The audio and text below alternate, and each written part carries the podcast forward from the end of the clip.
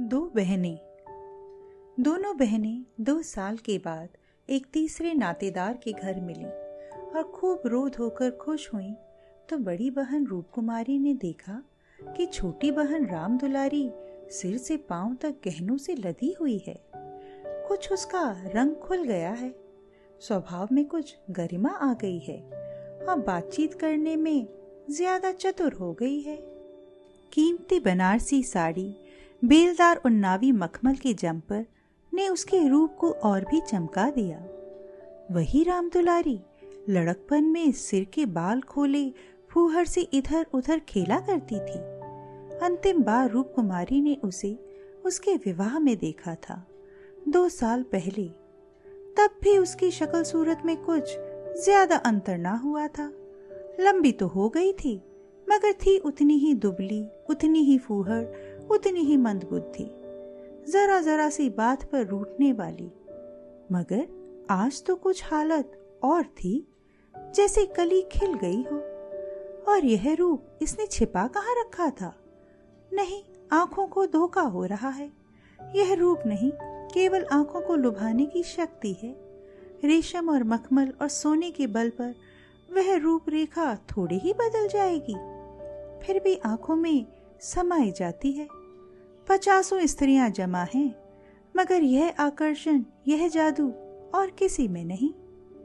कहीं आईना मिलता तो जरा अपनी सूरत भी देखती। घर से चलते समय उसने आईना देखा था। अपने रूप को चमकाने के लिए जितना सान चढ़ा सकती थी, उससे कुछ अधिक ही चढ़ाया था। लेकिन अब वह सूरत जैसे स्मृति से मिट गई है। उसकी धुंधली सी परछाई भर हृदय पट पर है। उसे फिर से देखने के लिए बेकरार हो रही है। वह अब तुलनात्मक दृष्टि से देखेगी। रामदुलारी में आकर्षण कहाँ से आया? इस रहस्य का पता लगाएगी।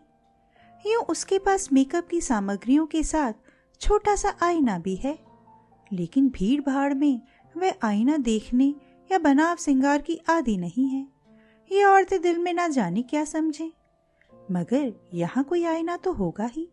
ड्राइंग रूम में तो ज़रूर ही होगा। वह उठकर ड्राइंग रूम में गई और कद्दे आदम शीशे में अपनी सूरत देखी।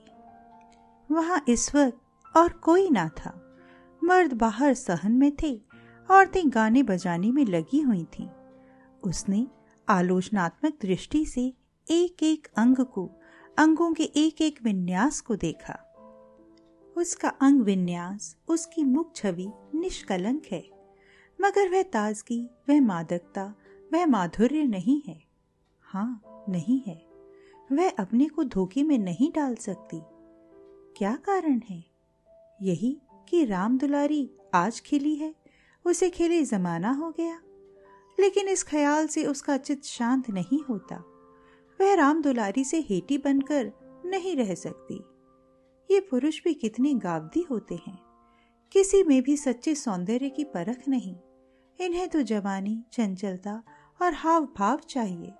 आँखें रखकर भी अंधे बनते हैं। भला इन बातों का आपसे क्या संबंध? ये तो उम्र के तमाशे हैं। असली रूप तो वह है जो समय की परवाह ना करे। उसके कपड़ों में राम दुलारी को खड़ा कर दो। फिर देखो, ये सारा जादू कहाँ उड़ जाता है? चुड़ैल सी नज़र आए मगर इन अंधों को कौन समझाए? मगर राम दुलारी के घर वाले तो इतने संपन्न ना थे। विवाह में जो जोड़े और गहने आए थे, वे तो बहुत ही निराशाजनक थे। खुशहाली का दूसरा कोई सामान भी ना था। इसके ससुर एक रियासत के मुख्तराम थे और दूल्हा कॉलेज में पढ़ता था। इन दो साल में कहाँ से यह हुस्न बरस गया? कौन जाने, गहने कहीं से मांग लाई हो? कपड़े भी मांग के हो सकते हैं। कुछ औरतों को अपनी हैसियत बढ़ाकर दिखाने की लत होती है तो वह स्वांग राम दुलारी को मुबारक रहे। मैं जैसी हूँ, वैसी अच्छी हूँ। प्रदर्शन का यह रोग कितना बढ़ता जाता है। घर में रोटियों का ठिकाना नहीं है। मर्द पच्चीस तीस रुपए पर कलम घिस रहा है। लेकिन देवी जी घर से निकलेंगी तो इस तरह बन ठन कर मानो कहीं की राजकुमारी हैं। बिसातियों के और दर्जियों के तकाजी सहेंगी, बजाज के सामने हाथ जोड़ेंगी, शौहर की घुड़कियाँ खाएँगी, रोएँगी, रूठेंगी, मगर प्रदर्शन की उन्माद को नहीं रोकती। घर वाले भी सोचते होंगे, कितनी छिछोरी तबीयत है इसकी। मगर यहाँ तो देवी जी ने बेहयाई पर कमर बाँध ली है। कोई कितना ही हंसे, बेहया की बला दूर, उन्हें तो बस यही धुन सवार है कि जिधर से निकल जाएँ, उधर लोग हृदय पर हाथ रखकर रह जाएँ। राम दुलारी ने ज़रूर किसी से गहने और जेवर मांग लिए। बेशरम जो है। उसके चेहरे पर आत्मसम्मान की लाली दौड़ गई। ना सही उसके पास जेवर और कपड़े। उसे किसी के सामने लज्जित तो नहीं होना पड़ता। किसी से मुँह तो नहीं चुराना पड़ता। एक एक लाख के तो उसके दो लड़के हैं। भगवान उन्हें चिरायु करे। वह इसी में खुश है। खुद अच्छा पहन लेने और अच्छा खा लेने से तो जीवन का उद्देश्य नहीं पूरा हो जाता। उसके घर वाले गरीब हैं, पर उनकी इज़्ज़त तो है। किसी का गला तो नहीं दबाते, किसी का शाप तो नहीं लेते। इस तरह अपने मन को ढांढस देकर वह फिर बरामदे में आई। तो राम दुलारी ने जैसे उसे दया की आँखों से देखकर कहा, जीजाजी की कुछ तरक्की बरक्की हुई कि नहीं बहन? या अभी तक वही पचहत्तर रुपए पर कलम घिस रहे हैं? रूप कुमारी की देह में आग सी लग गई। ओफो रे दिमाग। मानो इसका पति लाठ ही तो है। अकड़ कर बोली, तरक्की क्यों नहीं हुई? अब सौ के ग्रेड में है। आजकल यह भी गनीमत है। नहीं अच्छे अच्छे एम पासों को देखती हूँ कि कोई टके को नहीं पूछता। तेरा शौहर तो अब बीए में होगा। राम दुलारी ने नाक से कोड़ कर कहा, उन्होंने तो पढ़ना छोड़ दिया, बहन। पढ़कर औकात खराब करना था, और क्या? एक कंपनी के एजेंट हो गए हैं। अब ढाई सौ रुपए माहवार पाते हैं, कमीशन ऊपर से। पाँच रुपए रोज सफ़र खर्च के भी मिलते हैं। यह समझ लो कि पाँच सौ का औसत पड़ जाता है। डेढ़ सौ माहवार तो उनका निज का खर्च है, बहन। ऊँचे औहदे के लिए अच्छी हैसियत भी तो चाहिए। साढ़े तीन सौ बेदाग घर दे देते हैं। उसमें से सौ रुपए मुझे मिलते हैं। ढाई सौ में घर का खर्च खुश फैली से चल जाता है। एमए पास करके क्या करते? रूप कुमारी इस कथन को शेख चिल्ली की दास्तां से ज़्यादा महत्व नहीं देना चाहती। मगर राम दुलारी के लहजे में इतने विश्वासों तक पादकता है कि वह अपनी निम्न चेतना में उससे प्रभावित हो रही है। और उसके मुख पर पराजय की खिन्नता साफ़ छलक रही है। मगर यदि उससे बिल्कुल पागल नहीं हो जाना है तो इस ज्वाला को हृदय से निकाल देना पड़ेगा। जरा करके अपने मन को विश्वास दिलाना पड़ेगा कि इसके काव्य में एक चौथाई से ज़्यादा सत्य नहीं है। एक चौथाई तक वह सह सकती है। इससे ज़्यादा उससे ना सहा जाएगा। इसके साथ ही उसके दिल में धड़कन भी है। कि कहीं यह कथा सत्य निकली तो वह राम दुलारी को कैसे मुँह दिखाएगी? उसे भय है कि कहीं उसकी आँखों से आँसू ना निकल पड़े। कहा पचहत्तर और कहा पाँच सौ? इतनी बड़ी रकम। आत्मा की हत्या करके भी क्यों ना मिले? फिर भी रूप कुमारी के लिए असह्य है। आत्मा का मूल्य अधिक से अधिक सौ रुपए हो सकता है। पाँच सौ किसी हालत में भी नहीं।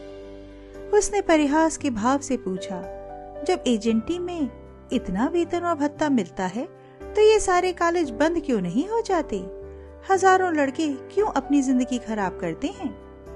राम दुलारी बहन के खिसियानेपन का आनंद उठाती हुई बोली, बहन, तुम यहाँ भूल कर रही हो। एमए में तो सभी पास हो सकते हैं। मगर एजेंटी बिरले ही किसी को आती है। यह तो ईश्वर की देन है। कोई ज़िंदगी भर पढ़ता रहे। मगर यह ज़रूरी नहीं कि वह अच्छा एजेंट भी हो जाए। रुपए पैदा करना दूसरी बात है। आलिम फाजिल हो जाना दूसरी बात। अपने माल की श्रेष्ठता का विश्वास पैदा करा देना, यह दिल में जमा देना कि इससे सस्ता और टिकाऊ माल बाज़ार में मिल ही नहीं सकता, आसान काम नहीं है। एक से एक घागों से उनका साबका पड़ता है। बड़े बड़े राजाओं और रईसों का मत फेरना पड़ता है। तब जाके कहीं माल बिकता है। मामूली आदमी तो राजाओं और नवाबों के सामने जा ही ना सके। पहुँच ही ना हो और किसी तरह पहुँच भी जाए तो जबान ना खुले। पहले पहल तो इन्हें भी झिझक हुई थी, मगर अब तो इस सागर के मगर हैं। अगले साल तरक्की होने वाली है। रूप कुमारी की धमनियों में रक्त की गति जैसे बंद हुई जा रही है। निर्दय आकाश गिर क्यों नहीं पड़ता? पाषाण हृदय धरती फट क्यों नहीं जाती? यह कहाँ का न्याय है कि रूप कुमारी जो रूपवती है, तमीजदार है सुघड़ है, पति पर जान देती है, बच्चों को प्राणों से ज़्यादा चाहती है, थोड़े में गृहस्थी को इतने अच्छे ढंग से चलाती है, उसकी तो यह दुर्गति और यह घमंडिन, बदतमीज, विलासिनी, चंचल मुँह छोकरी, जो अभी तक सिर खोले घूमा करती थी, रानी बन जाए। मगर उसे अब भी कुछ आशा बाकी थी। शायद आगे चलकर उसके चित्त की शांति का कोई मार्ग निकल आए। उसी परिहास के स्वर में बोली, तब तो शायद एक हज़ार मिलने लगेंगे। एक हज़ार तो नहीं, पर छह सौ में संदेह नहीं। कोई आँखों का अंधा मालिक फंस गया होगा। व्यापारी आँखों के अंधे नहीं होते, दीदी। उनकी आँखें हमारी तुम्हारी आँखों से कहीं तेज होती हैं। जब तुम उन्हें छह हज़ार कमा कर दो, तब कहीं छह सौ मिले। जो सारी दुनिया को चलाए उसे कौन बेवकूफ़ बनाएगा? परिहास से काम ना चलते देखकर रूप कुमारी ने अपमान का अस्त्र निकाला। मैं तो इसे कोई बहुत अच्छा पेशा नहीं समझती। सारे दिन झूठ के तू मार बांधो, यह तो ठग विद्या है। रामदुलारी ज़ोर से हँसी। बहन पर उसने पूरी विजय पाई थी। इस तरह तो जितने वकील बैरिस्टर हैं, सभी ठग विद्या करते हैं। अपने मुवक्किल के फ़ायदे के लिए उन्हें क्या नहीं करना पड़ता? झूठी शहादतें तक बनानी पड़ती हैं। मगर उन्हीं वकीलों और बैरिस्टरों को हम अपना लीडर कहते हैं। उन्हें अपनी कौमी सभाओं का प्रधान मानते हैं। उनकी गाड़ियाँ खींचते हैं। उन पर फूलों और अशरफियों की वर्षा करते हैं। उनके नाम से सड़कें, प्रतिमाएँ और संस्थाएँ बनाते हैं। आजकल दुनिया पैसा देखती है। आजकल ही क्यों? हमेशा से धन की यही महिमा रही है। पैसे कैसे आए, यह कोई नहीं देखता। जो पैसे वाला है, उसी की पूजा होती है। जो अभागे हैं, अयोग्य हैं या भीरू हैं, वे आत्मा और सदाचार की दुहाई देकर अपने आँसू पूछते हैं। नहीं, आत्मा और सदाचार को कौन पूछता है? रूप कुमारी खामोश हो गई। अब उसे यह सत्य उसकी सारी वेदनाओं के साथ स्वीकार करना पड़ेगा कि राम दुलारी उससे ज़्यादा भाग्यवान है। इससे अब त्राण नहीं, परिहास या अनादर से वह अपनी तंगदिली का प्रमाण देने के सिवा और क्या पाएगी? उसे किसी बहाने से राम दुलारी के घर जाकर असलियत की छानबीन करनी पड़ेगी। अगर राम दुलारी वास्तव में लक्ष्मी का वरदान पा गई है तो रूप कुमारी अपनी किस्मत ठोकर बैठ रहेगी। समझ लेगी कि दुनिया में कहीं न्याय नहीं है, कहीं ईमानदारी की पूछ नहीं है। मगर क्या सचमुच उसे इस विचार से संतोष होगा? यहाँ कौन ईमानदार है? वही, जिसे बेईमानी करने का अवसर नहीं है, और ना इतनी बुद्धि या मनोबल है कि वह अवसर पैदा कर ले। उसके पति पचहत्तर रुपए पाते हैं, पर क्या दस बीस रुपए और ऊपर से मिल जाएँ? तो वह खुश होकर लेना लेंगे। उनकी ईमानदारी और सत्यवादिता उसी समय तक है, जब तक अवसर नहीं मिलता। जिस दिन मौका मिला, सारी सत्यवादिता दहरी रह जाएगी। और क्या रूप कुमारी में इतना नैतिक बल है कि वह अपने पति को हराम का माल हजम करने से रोक दे? रोकना तो दूर की बात है, वह प्रसन्न होगी। शायद पतिदेव की पीठ ठोकेंगी। अभी उनके दफ्तर से आने के समय वे मन मारे बैठी रहती है। तब वे द्वार पर खड़ी होकर उनकी बाट चूहेगी और जो ही वह घर में आएँगे, उनकी जेबों की तलाशी लेगी।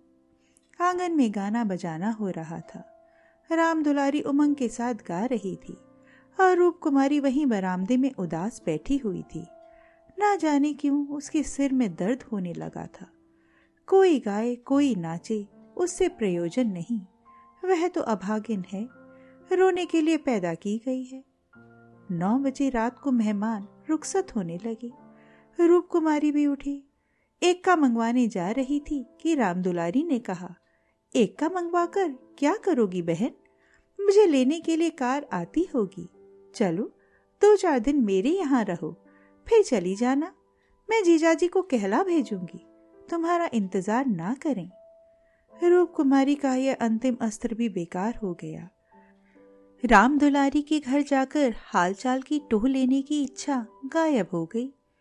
वह अपने घर जाएगी और मुँह ढांप कर पड़ी रहेगी। इन फटे हालों क्यों किसी के घर जाए? बोली, नहीं, अभी तो मुझे फुर्सत नहीं है। बच्चे घबरा रहे होंगे, फिर कभी आऊँगी। क्या रात भर भी ना ठहरोगी? नहीं। अच्छा बताओ, कब आओगी? मैं सवारी भेज दूँगी। मैं खुद कहला भेजूँगी। तुम्हें याद न रहेगी, साल भर हो गया भूल कर भी याद ना किया। मैं इसी इंतज़ार में थी कि दीदी बुलावे तो चलूँ। एक ही शहर में रहते हैं, फिर भी इतनी दूर की साल भर गुजर जाए और मुलाकात तक ना हो। रूप कुमारी इसके सिवा और क्या कहे कि घर के कामों से छुट्टी नहीं मिलती। कई बार उसने इरादा किया कि दुलारी को बुलाए, मगर अवसर ही ना मिला। सहसा राम दुलारी के पति मिस्टर गुरु सेवक ने आकर बड़ी साली को सलाम किया। बिल्कुल अंग्रेज़ी सज धज मुँह में चरूट, कलाई पर सोपे की घड़ी, आँखों पर सुनहरी ऐनक, जैसे कोई सिविलियन हो। चेहरे से जेहानत और शराफत बरस रही थी। वह इतना रूपवान और सजीला है रूप कुमारी को तो अनुमान न था। कपड़े जैसे उसकी देह पर खिल रहे थे। आशीर्वाद देकर बोली आज यहाँ न आती तो तुमसे मुलाकात क्यों होती? गुरु सेवक हंसकर बोला, यह उल्टी शिकायत? क्यों ना हो? कभी आपने बुलाया और मैं ना गया? मैं नहीं जानती थी कि तुम अपने को मेहमान समझते हो, फिर भी तो तुम्हारा ही घर है। राम दुलारी देख रही थी कि मन में उससे ईर्षा रखते हुए भी वह कितनी वाणी मधुर, कितनी स्निग्ध, कितनी अनुग्रह प्रार्थनी होती जा रही है। गुरु सेवक ने उदार मन से कहा हाँ अब मान गया भाभी साहब, बेशक मेरी गलती है। इस दृष्टि से मैंने विचार नहीं किया था, मगर आज तो मेरे घर रहिए। नहीं, आज बिल्कुल नहीं, फिर कभी आऊँगी। लड़के घबरा रहे होंगे। राम दुलारी बोली, मैं कितना कह के हार गई, मानती ही नहीं। दोनों बहनें कार की पिछली सीट पर बैठी। गुरु सेवक ड्राइव करता हुआ चला। जरा देर में उसका मकान आ गया। राम दुलारी ने फिर बहन से उतरने के लिए आग्रह किया, पर वह ना मानी। लड़के घबरा रहे होंगे। आखिर राम दुलारी उससे गले मिलकर अंदर चली गई। गुरु सेवक ने कार बढ़ाई। रूप कुमारी ने उड़ती हुई निगाह से राम दुलारी का मकान देखा, और वह ठोस सत्य, एक शलाका की भांति उसके कलेजे में चुप गया। कुछ दूर चलकर गुरु सेवक बोला भाभी, मैंने तो अपने लिए अच्छा रास्ता निकाल लिया। अगर दो चार साल इसी तरह काम चलता रहा तो आदमी बन जाऊँगा। रूप कुमारी ने सहानुभूति के साथ कहा। राम दुलारी ने मुझे बताया था, भगवान करे, जहाँ रहो, खुश रहो, मगर जरा हाथ पैर संभाल के रहना। मैं मालिक की आँख बचाकर एक पैसा भी लेना पाप समझता हूँ, भाभी। दौलत का मज़ा तो तभी है, जब ईमान सलामत रहे। ईमान खोकर पैसे मिले तो क्या मैं ऐसी दौलत को त्याज्य समझता हूँ? और आँख किसकी बचाऊं? सब स्याह सफ़ेद तो मेरे हाथ में है। मालिक तो रहा नहीं, केवल उसकी बेवा है। उसने सब कुछ मेरे हाथ में छोड़ रखा है। मैंने उसका कारोबार संभाल ना लिया होता तो सब कुछ चौपट हो जाता।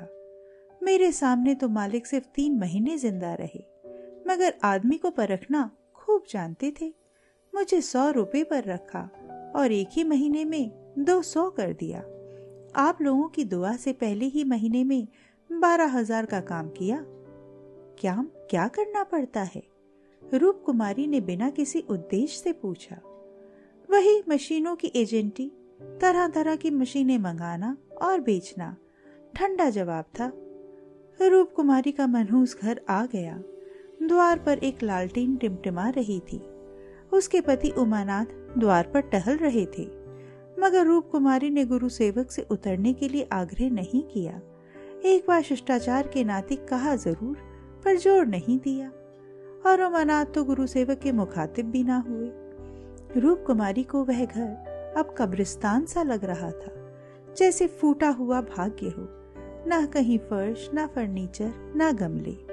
दो चार टूटी टाटी तिपाइया, एक लंगड़ी मेज, चार पाँच पुरानी धुरानी खाटी, यही उस घर की बिसात थी।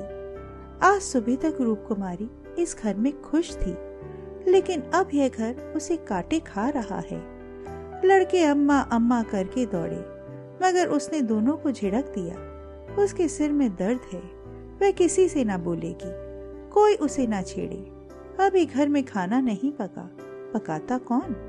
लड़कों ने तो दूध पी लिया है, किंतु उमानाथ ने कुछ नहीं खाया। इसी इंतज़ार में थी कि रूप कुमारी आए तो पकाए। पर रूप कुमारी के सिर में दर्द है। मजबूर होकर बाज़ार से पूरियाँ लानी पड़ेंगी। रूप कुमारी ने तिरस्कार के स्वर में कहा, तुम अब तक मेरा इंतज़ार क्यों करते रहे? मैंने तो खाना पकाने की नौकरी नहीं लिखाई है, और जो मैं रात को वहीं रह जाती आखिर तुम कोई महराजन क्यों नहीं रख लेते? क्या ज़िंदगी भर मुझी को पीसते रहोगे? उमानाथ ने उसकी तरफ़ आहत विस्मय की आँखों से देखा। उसके बिगड़ने का कोई कारण उनकी समझ में ना आया। रूप कुमारी से उन्होंने हमेशा निरापद सहयोग पाया है। निरापद ही नहीं, सहानुभूतिपूर्ण भी। उन्होंने कई बार उससे महराजन रख लेने का प्रस्ताव खुद किया था, पर उसने बराबर यही जवाब दिया कि आखिर मैं बैठे बैठे क्या करूँगी? चार पाँच रुपए का खर्च बढ़ाने से क्या फ़ायदा? ये पैसे तो बच्चों के मक्खन में खर्च होते हैं। और आज वह इतनी निर्ममता से उन्हें उलाना दे रही है, जैसे गुस्से में भरी हो। अपनी सफ़ाई देते हुए बोले महराजिन रखने के लिए तो मैंने खुद तुमसे कई बार कहा तो लाकर रख क्यों नहीं दिया? मैं उसे निकाल देती तो कहते। हाँ यह गलती हुई। तुमने कभी सच्चे दिल से नहीं कहा। रूप कुमारी ने और भी प्रचंड होकर कहा, तुमने केवल मेरा मन लेने के लिए कहा। मैं ऐसी भोली नहीं हूँ कि तुम्हारे मन का रहस्य ना समझूं। तुम्हारे दिल में कभी मेरे आराम का विचार आया ही नहीं। तुम तो खुश थे कि अच्छी लौंडी मिल गई है, एक रोटी खाती है और चुपचाप पड़ी रहती है, महज खाने और कपड़े पर। यह भी जब घर की जरूरतों से बचे। पचहत्तर रुपया लाकर मेरे हाथ रख देते हो और सारी दुनिया का खर्च। मेरा दिल ही जानता है मुझे कितनी कतर बेयोत करनी पड़ती है। क्या पहनूं और क्या ओढ़ूं? तुम्हारे साथ ज़िंदगी खराब हो गई। संसार में ऐसे मर्द भी हैं जो स्त्री के लिए आसमान के तारे तोड़ लाते हैं। गुरु सेवक को ही देखो। दूर क्यों जाओ? तुमसे कम पड़ा है। उम्र में तुमसे कहीं कम है, मगर पाँच सौ का महीना लाता है। आराम दुलारी रानी बैठी बैठी है। तुम्हारे लिए यही पचहत्तर रुपए बहुत हैं। रान मान ही में मगन। तुम नाहक मर्द हुए, तुम्हें तो औरत होना चाहिए था। औरतों के दिल में कैसे कैसे अरमान होते हैं। मगर मैं तो तुम्हारे लिए घर की मुर्गी की बासी साग हूँ। तुम्हें तो कोई तकलीफ़ होती नहीं। तुम्हें तो कपड़े भी अच्छे चाहिए, खाना भी अच्छा चाहिए। क्योंकि पुरुष हो, बाहर से कमा कर लाते हो। मैं चाहे जैसे रहूँ, तुम्हारी बला से। वागवाणों का यह सिलसिला कई मिनट तक जारी रहा और रोमाना चुपचाप सुनते रहे। अपनी जान में उन्होंने रूप कुमारी को शिकायत का कभी मौका नहीं दिया। उनका वेतन कम है, यह सत्य है, पर यह उनके वश की बात तो नहीं। वे दिल लगाकर अपना काम करते हैं, अफसरों को खुश रखने की सदैव चेष्टा करते हैं। इसी साल बड़े बाबू के छोटे सुपुत्र को छह महीने तक बिला नागा पढ़ाया। इसलिए तो कि वह प्रसन्न रहे। वह अब और क्या करे? रूप कुमारी की खफकी का रहस्य वह समझ गए। अगर गुरु सेवक वास्तव में पाँच सौ रुपये लाता है तो बेशक वह भाग्य का बली है। लेकिन दूसरों की ऊँची पेशानी देखकर अपना माथा तो नहीं फोड़ा जाता। किसी संयोग से उसे यह अवसर मिल गया, मगर हर एक को तो ऐसे अवसर नहीं मिलते। वह इसका पता लगाएँगे कि सचमुच उसे पाँच सौ ही मिलते हैं, या महज डींग है? और मान लिया कि पाँच सौ मिलते हैं तो क्या इससे रूप कुमारी को यह हक है कि वह उनको ताने दे और उन्हें जली कटी सुनाए? अगर इसी तरह वह भी रूप कुमारी से ज़्यादा रूपवती और सुशीला रमणी को देखकर रूप कुमारी को कोसना शुरू करें तो कैसा हो? रूप कुमारी सुंदरी है, मृदुभाषणी है, त्यागमयी है लेकिन उससे बढ़कर सुंदरी मृदु भाषिणी त्यागमयी देवियों से दुनिया खाली नहीं है। तो क्या इस कारण वह रूप कुमारी का अनादर करें? एक समय था जब उनकी नज़रों में रूप कुमारी से ज़्यादा रूपवती रमणी संसार में न थी, लेकिन वह उन्माद कब का शांत हो गया।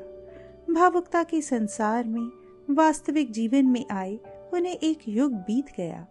अब तो विवाहित जीवन का उन्हें काफ़ी अनुभव हो गया। एक को दूसरे के गुण दोष मालूम हो गए हैं। अब तो संतोष ही में उनका जीवन सुखी रह सकता है। मगर रूप कुमारी समझदार होकर भी इतनी मोटी सी बात नहीं समझती। फिर भी उन्हें रूप कुमारी से सहानुभूति ही हुई। वह उदार प्रकृति के आदमी थे और कल्पनाशील भी। उनकी कटु बातों का जवाब ना दिया। शरबत की तरह पी गए। अपनी बहन के ठाट देखकर एक क्षण के लिए रूप कुमारी के मन में ऐसे निराशाजनक, अन्यायपूर्ण, दुखद भावों का उठना बिल्कुल स्वाभाविक है। रूप कुमारी कोई सन्यासिनी नहीं, विरागिनी नहीं कि हर दशा में अविचलित रहे। इस तरह अपने मन को समझाकर उमानाथ ने गुरु सेवक के विषय में तहकीकात का संकल्प लिया। एक सप्ताह तक रूप कुमारी मानसिक अशांति की दशा में रही। बात बात पर झुंझलाती, लड़कों को डांटती, पति को कोसती, अपने नसीबों को रोती। घर का काम तो करना ही पड़ता था, लेकिन अब इस काम में उसे आनंद ना आता था। बेगार सी टालती थी। घर की जिन पुरानी धुरानी चीज़ों से उसका आत्मीय संबंध सा हो गया था, जिनकी सफ़ाई और सजावट में वह व्यस्त रहा करती थी उनकी तरफ़ अब आँख उठाकर भी न देखती। घर में एक ही खिदमतगार था। उसने जब देखा, बहू जी घर की तरफ़ से खुद ही लापरवाह है तो उसे क्या गरज थी कि सफ़ाई करता? जो चीज़ जहाँ पड़ी थी, वहीं पड़ी रहती। कौन उठाकर ठिकाने से रखे? बच्चे माँ से बोलते डरते थे, और अमानात तो उसके साय से भी भागते थे। जो कुछ सामने थाली में आ जाता, उसे पेट में डाल लेते और दफ्तर चले जाते। दफ्तर से लौटकर दोनों बच्चों को साथ ले लेते और कहीं घूमने निकल जाते। रूप कुमारी से कुछ कहना बारूद में दिया सलाई लगाना था। हाँ उनकी वह तहकीकात जारी थी। एक दिन उमानाथ दफ्तर से लौटे तो उनके साथ गुरु सेवक भी थे। रूप कुमारी ने आज कई दिन बाद परिस्थितियों से सहयोग कर लिया था। और इस वक्त झाड़न के लिए कुर्सियों और तिपाइयाँ साफ़ कर रही थी कि गुरु सेवक ने अंदर पहुंचकर सलाम किया। रूप कुमारी दिल में कट गई। उमानाथ पर ऐसा क्रोध आया कि उनका मुँह नोच ले। इन्हें लाकर यहाँ क्यों खड़ा कर दिया? न कहना, न सुनना, बस बुला लाए। उसे इस दशा में देखकर गुरु सेवक दिल में क्या कहता होगा? मगर इन्हें अकल आई ही कब थी? वह अपना पर्दा ढांकती फिरती है और आप उसे खोलते फिरते हैं। जरा भी लज्जा नहीं। जैसे बेहयाई का बाना पहन लिया है। बर बस उसका अपमान करते हैं। ना जाने उसने उनका क्या बिगाड़ा है। आशीर्वाद देकर कुशल समाचार पूछा और कुर्सी रख दी। गुरु सेवक ने बैठते हुए कहा, आज भाई साहब ने मेरी दावत की है। मैं उनकी दावत पर तो ना आता। लेकिन जब उन्होंने कहा तुम्हारी भाभी का कड़ा तकाजा है, तब मुझे समय निकालना पड़ा। रूप कुमारी ने बात बनाई, घर का कलह छिपाना पड़ा। तुमसे उस दिन कुछ बातचीत ना हो पाई, जी लगा हुआ था। गुरु सेवक ने कमरे के चारों तरफ़ नज़र दौड़ाकर कहा, इस पिंजड़े में तो आप लोगों को बड़ी तकलीफ़ होती होगी। रूप कुमारी को ज्ञात हुआ, यह युवक कितना सुरुचिहीन, कितना अरसिक है। दूसरों के मनोभावों का आदर करना जैसे जानता ही नहीं। इसे इतनी सी बात भी नहीं मालूम कि दुनिया में सभी भाग्यशाली नहीं होते। लाखों में एक ही कहीं ऐसा भाग्यवान निकलता है। और उसे भाग्यवान ही क्यों कहा जाए? जहाँ बहुतों को दाना ना मयसर हो, वहाँ थोड़ी से आदमियों के भोग विलास में कौन सा सौभाग्य? जहाँ बहुत से आदमी भूखों मर रहे हों, वहाँ दो चार आदमी मोहन भोग उड़ाए तो यह उनकी बेहयाई और हृदयहीनता है। सौभाग्य कभी नहीं। कुछ चिढ़कर बोली, पिंजड़े में रहना कटघरे में रहने से अच्छा है। पिंजड़े में निरी पक्षी रहते हैं।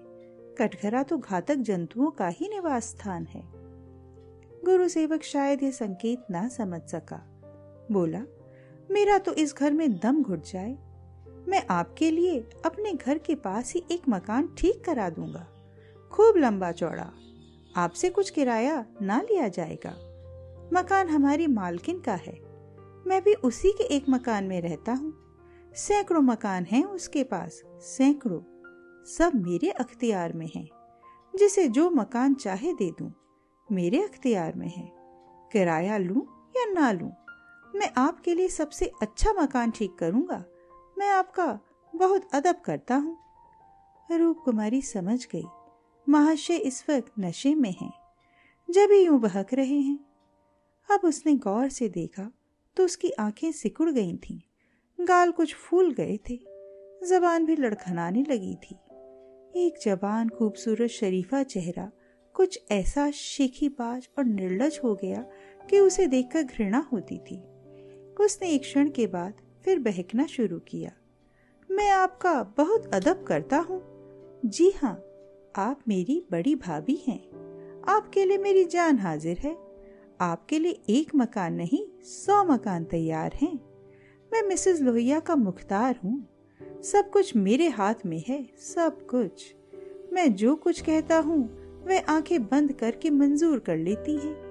मुझे अपना बेटा समझती हैं। मैं उसकी सारी जायदाद का मालिक हूँ। मिस्टर लोहिया ने मुझे बीस रुपए पर रखा था। बीस रुपए पर। वह बड़ा मालदार था, मगर किसी को नहीं मालूम उसकी दौलत कहाँ से आती थी। किसी को नहीं मालूम। मेरे सिवा कोई नहीं जानता। मैं खुफिया फरोश था। किसी से कहना नहीं, मैं चोरी से कोकीन बेचता था। लाखों की आमदनी थी उसकी। अब वही व्यापार मैं करता हूँ।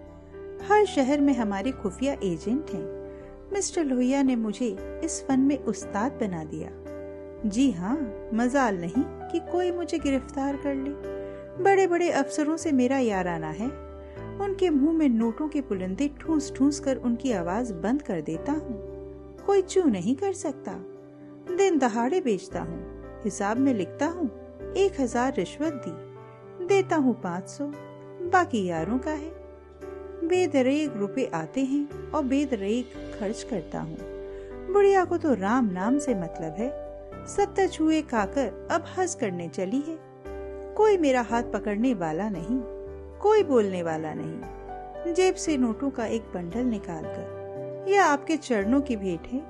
मुझे दुआ दीजिए कि इसी शान से ज़िंदगी कट जाए। जो आत्मा और सदाचार के उपासक हैं, उन्हें कुबेर लाते मारता है। लक्ष्मी उनको पकड़ती है, जो उसके लिए अपना दीन और ईमान सब कुछ छोड़ने को तैयार हैं। मुझे बुरा ना कहिए। मैं कौन मालदार हूँ? जितने धनी हैं, वे सब के सब लुटेरे हैं। पक्के लुटेरे, डाकू। कल मेरे पास रुपए हो जाए और मैं एक धर्मशाला बनवा दूँ। फिर देखिए, मेरी कितनी वाह वाह होती है। कौन पूछता है, मुझे दौलत कहाँ से मिली? जिस महात्मा को कहिए, बुलाकर उससे अपनी प्रशंसा करवा लूँ। मिस्टर लोहिया को महात्माओं ने धर्म भूषण की उपाधि दी थी। इन स्वार्थी पेट के बंदरों ने उस बुढ़े को, जिससे बड़ा कुकर्मी संसार में ना होगा। यहाँ तो लूट है। एक वकील आध घंटा बहस करके पाँच सौ मार लेता है। एक डॉक्टर जरा सा नश्तर लगाकर एक हज़ार सीधा कर लेता है। एक जुआरी स्पेकुलेशन में एक एक दिन में लाखों का वारा न्यारा करता है। अगर उनकी आमदनी जायज़ है तो मेरी आमदनी भी जायज़ है। जी हाँ जायज़ है। मेरी निगाह में बड़े से बड़े मालदार की कोई इज़्ज़त नहीं। मैं जानता हूँ वह कितना बड़ा हथकंडेबाज है। यहाँ जो आदमी आँखों में धूल झोंक सके, वही सफल है। गरीबों को लूट कर मालदार हो जाना समाज की पुरानी परिपाटी है। मैं भी वही करता हूँ जो दूसरे करते हैं। जीवन का उद्देश्य है ऐसा करना। खूब लूटूँगा, जब ऐश करूँगा और बुढ़ापे में खूब खैरात करूँगा और एक दिन लीडर बन जाऊँगा। कहिए, गिना दूँ, यहाँ कितने लोग जुआ खेल खेल कर करोड़पति हो गए?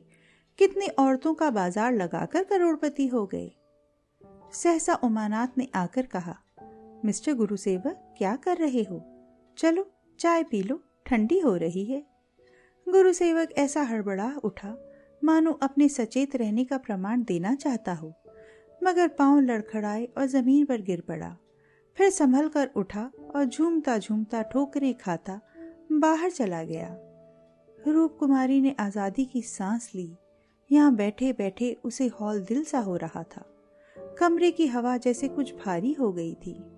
जो प्रेरणाएँ कई दिन से अच्छे अच्छे मनोहर रूप भरकर उसके मन में आ रही थीं, आज उसे उनका असली विभत्स घिनावना रूप नज़र आया।